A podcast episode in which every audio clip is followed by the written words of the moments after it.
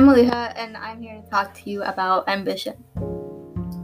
So, all historical figures like Thomas Edison, Napoleon, George Washington, and many others wouldn't have made the discoveries they've made or do the things they did if it weren't for ambition. This also goes for religious figures such as the apostles, Jesus' disciples, and Jesus himself. Ambition, in raw terms, would mean a strong desire to do or to achieve something, typically requiring determination and hard work. The desire and will to achieve something great in and of itself can be titled ambition.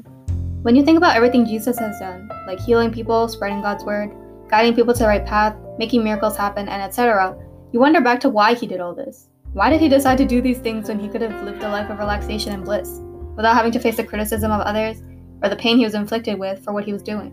The answer to all of this was because he had a duty the duty to come to earth and preach the good news, to come to earth and preach God's word and an understanding of God's kingdom.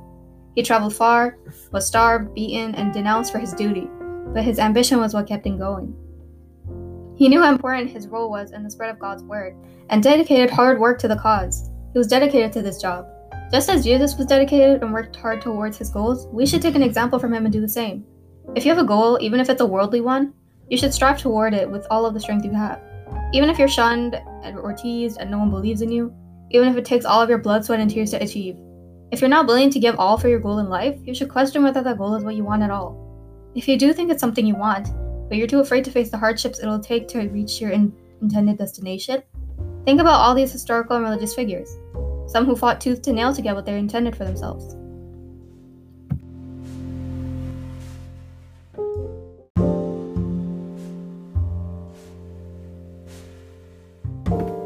Some who went through torture and despair realized that no one who's reached success has never faced any sort of struggles or obstacles. They're just ambitious and use their determination as fuel to drive them forward through sadness and phases where it seems all hope is lost.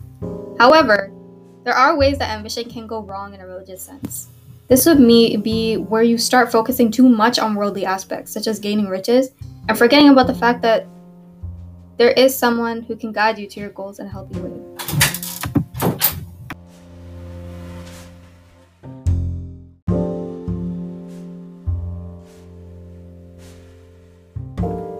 That someone is God.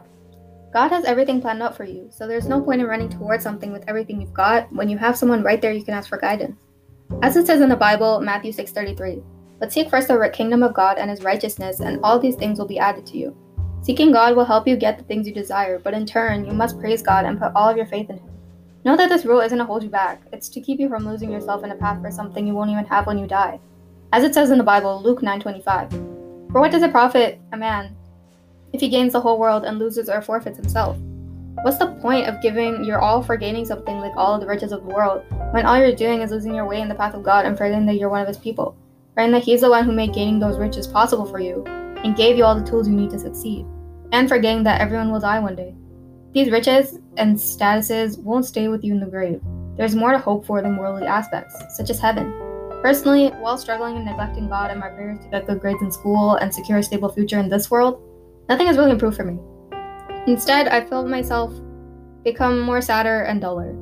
However, when I pray to God for help and guidance, and when I devote some time to reading my religious book and completing daily prayers and combine that with my ambition to get good grades, I perform even better in school than when I forget about my religion and study mindlessly. There's nothing wrong with ambition. Just remember that before you're a seeker of wealth and status, you're one of God's people, and you have a duty as one of God's people to submit to Him rather than features and social structure of the world that won't be with you in the afterlife. Don't forget who you are and trust God. Thank you.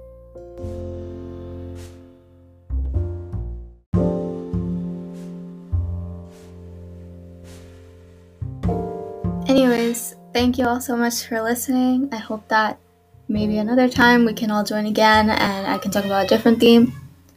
Just, I hope you guys all enjoyed this and I hope you know, keep striving towards your goals but also remember that there's someone there for you who's always there for you, and that's God. Don't ever hesitate to ask Him for anything. Don't ever hesitate to take example from the Bible or from any religious figures. Just don't lose your connection to religion to get what you want in this world because there's way better waiting for all of us in the future in heaven. Please have a good day and have a great day.